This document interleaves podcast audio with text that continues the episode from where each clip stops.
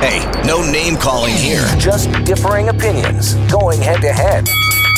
With Counterpoint. Here's Alex Pearson on Global News Radio. We got two big brains for our last counterpoint of 2018. That would be Bob Richardson, Senior Counsel over at National Public Relations. Hello. Oh, is he there? Hello, Bob. Ooh. Hello. oh, there you go. Put that pipe cleaner on your head.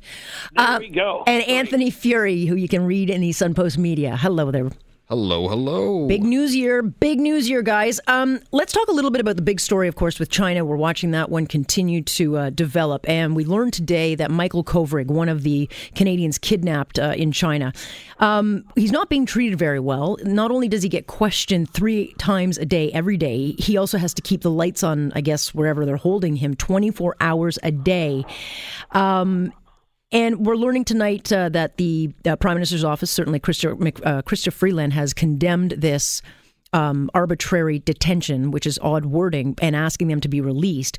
And then we get late word today Huawei threatening that removing them from the 5G network will be catastrophic for Canada. So let me um, start with you here on this first, Anthony. Has Canada done the proper, you know, gone through the proper diplomatic uh, routes as far as, you know, are they doing this right or are they being too too trusting?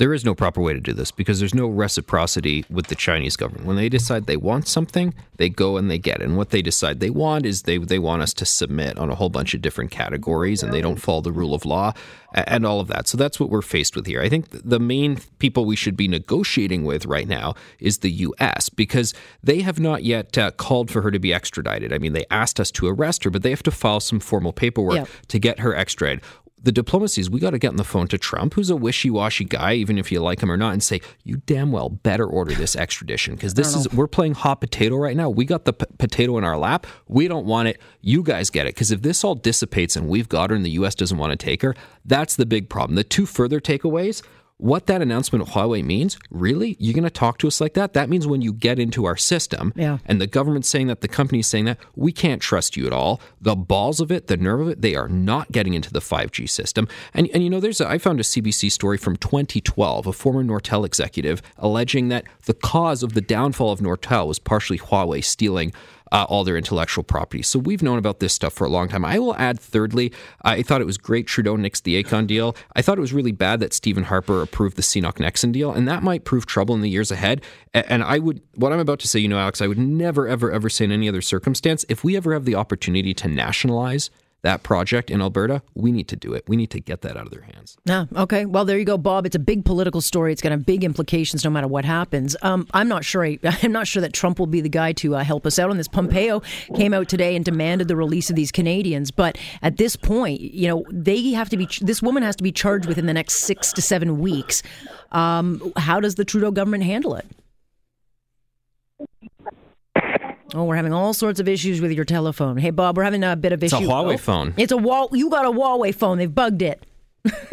you never know. Right. They turn we'll the tap. there can, you go. Uh, let's see if we can get him back on the line on a better line. Oh, I think we're trying to call him again. Uh, Bobby, there? No, we'll try to get him again. Um, let's move on to the Andrew Scheer conversation. He blatantly came out today and said uh, Justin Trudeau is the most divisive prime minister in the history of Canada um, because he d- dismisses anyone who criticizes any facet of the immigration system. Here's a um, here is Andrew Scheer now saying why he believes that Trudeau is so divisive. They get called Neanderthals. They get called un-Canadian. You know, Bill Morneau called Lisa Raitt a Neanderthal at committee, at a publicized parliamentary committee. The frustrating thing for conservatives is that it's not that we're debating the liberal solution. It's not that we're. It's not that they tried something that didn't work. It's not that they didn't like our idea. They're putting their own idea instead.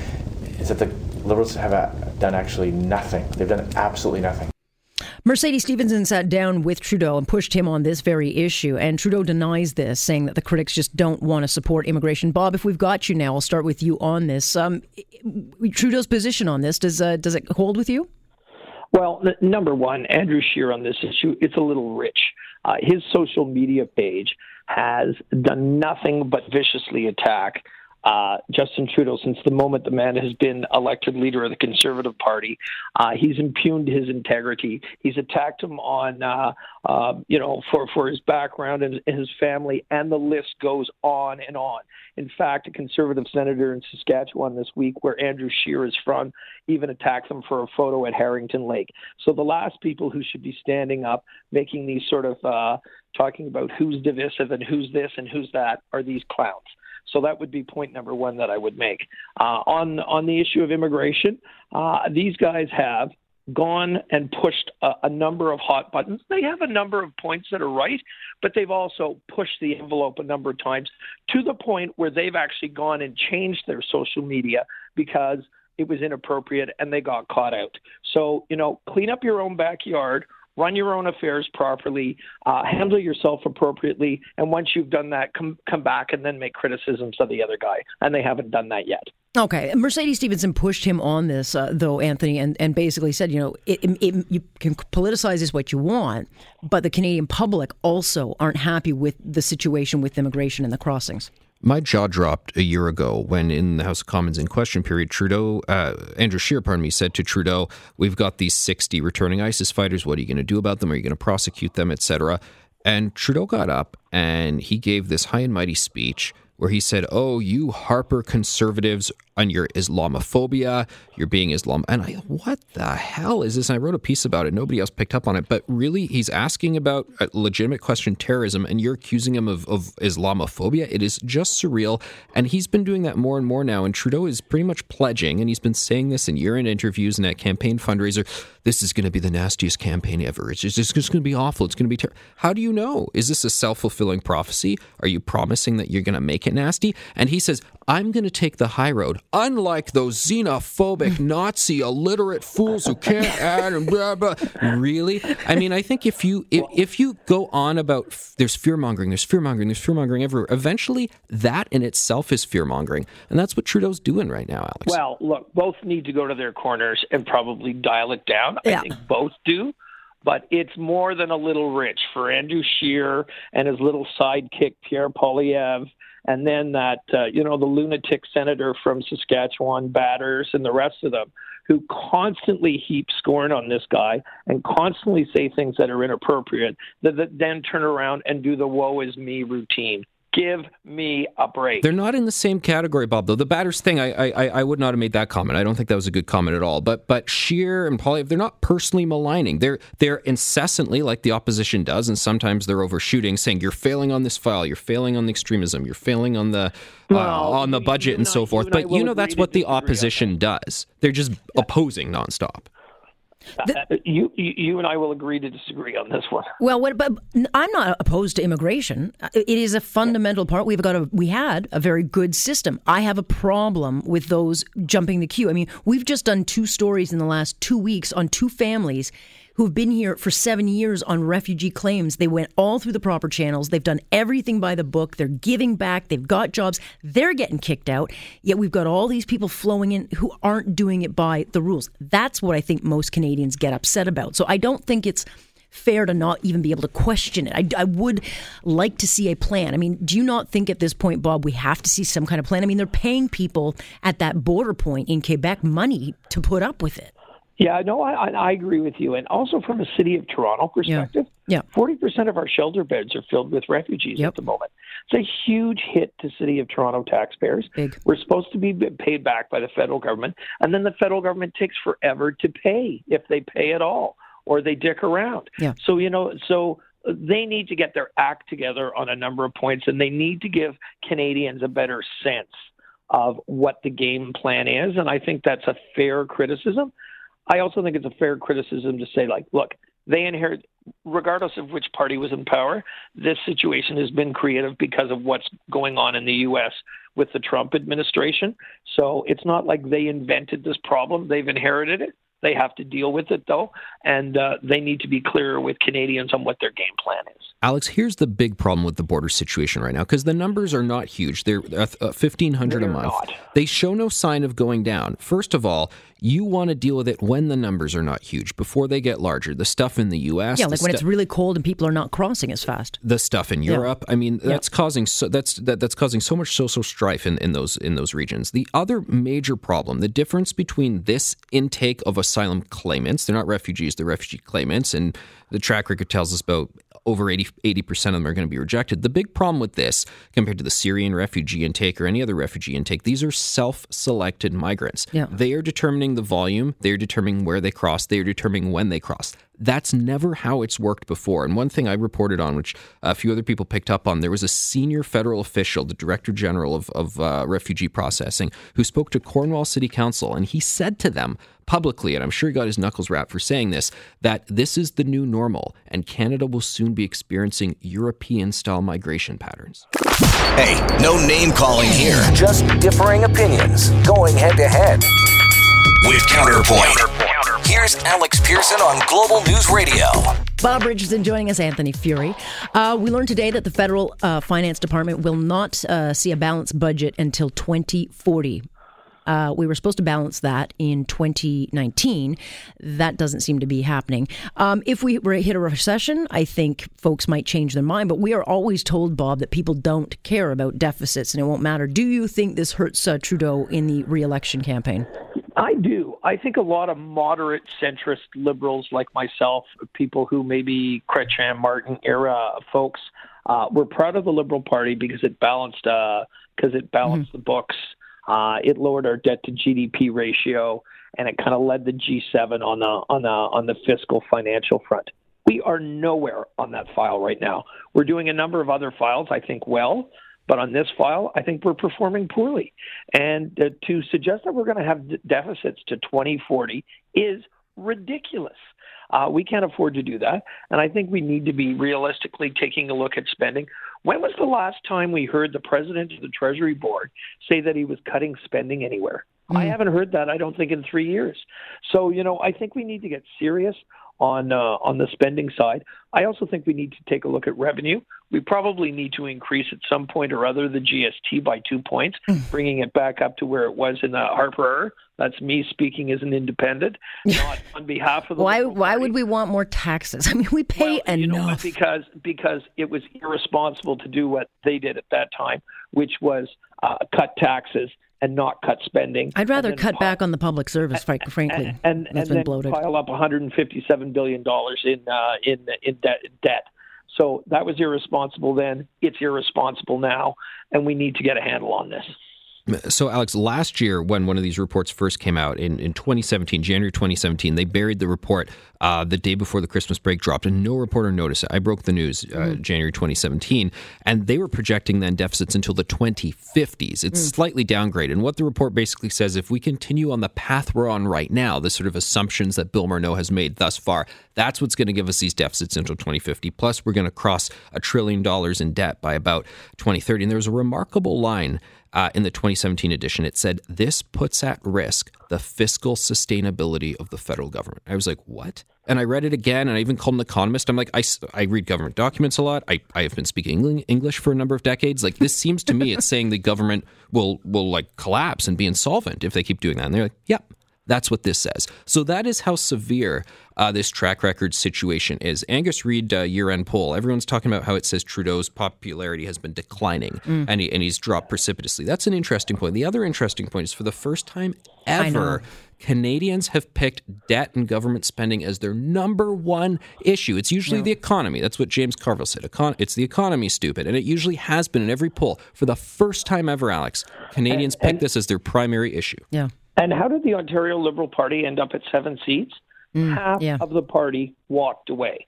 And the half of the party that tended to walk away were moderate centrists Yeah. who just thought there was too much spending, too many programs, and too much overreach by government. Yeah. So there's a lesson there, and it's the canary in the coal mine, and these guys better better better figure that out. Yeah, because I mean, if you listen to the talk and you didn't hear from the Bank of Canada uh, governor, and he wouldn't say this, Uh, but you're hearing it from enough economists that 2019 we are expecting either a debt bomb to go off or a recession, and and you know that could be very scary.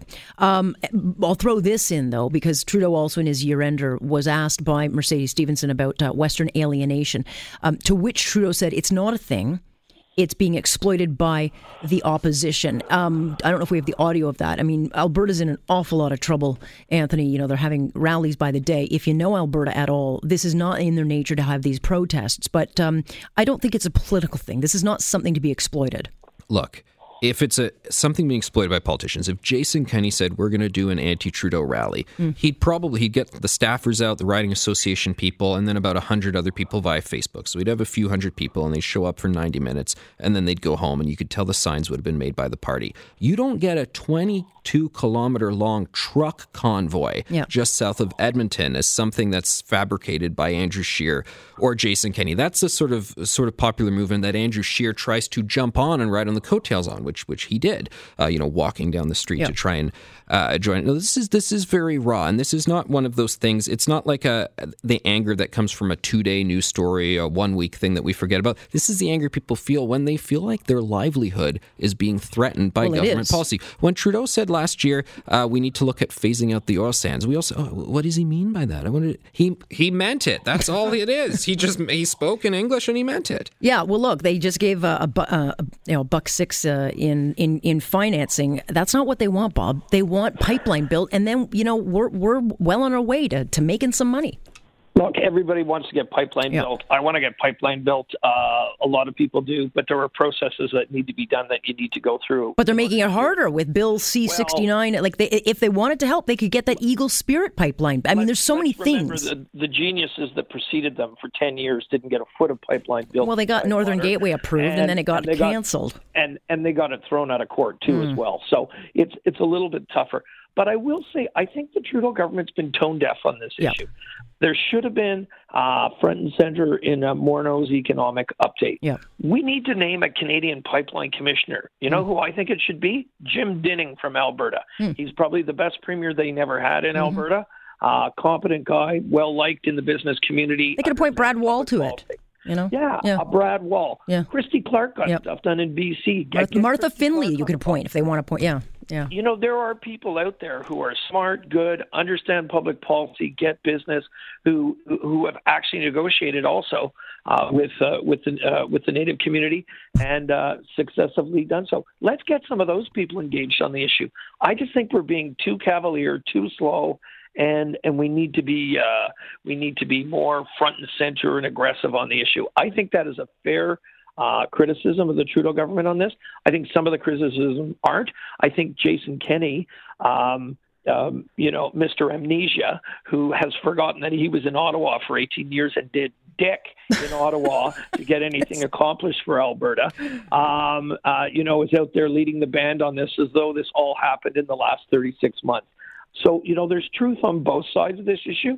Trudeau guys could be more aggressive. They could put it more front and center, and we could have a little bit more honesty from Jason Kenney, from Andrew Scheer, and from the Conservatives who ran uh, Alberta for the last 40 years. We'll agree to disagree, Bob. Uh, I just I don't have a lot of time for this last one, but I did want your opinions on this because after the whole data of the taking your personal banking information, Stats Canada now saying that 250,000 Canadian households will be asked some very personal questions, and they're making it clear that you have to answer the questions. So they've invoked this little power in their act to declare that when they come out with these questions on things like your gender, uh, private things about your sexuality, and that, that you have to do that. And I think it's a huge overreach. Uh, I'll give you one comment on this. Well, well, yeah. The the long form mandatory uh, census it, it was previously punishable by uh, by by you know jail if it needed to be, and then Stephen Harper rescinded that, and there's a big controversy, and that was saying about getting basic information about you know numbers in the family and so forth, composition. This goes further than that, and you're right to tee it up saying after the banking fiasco, because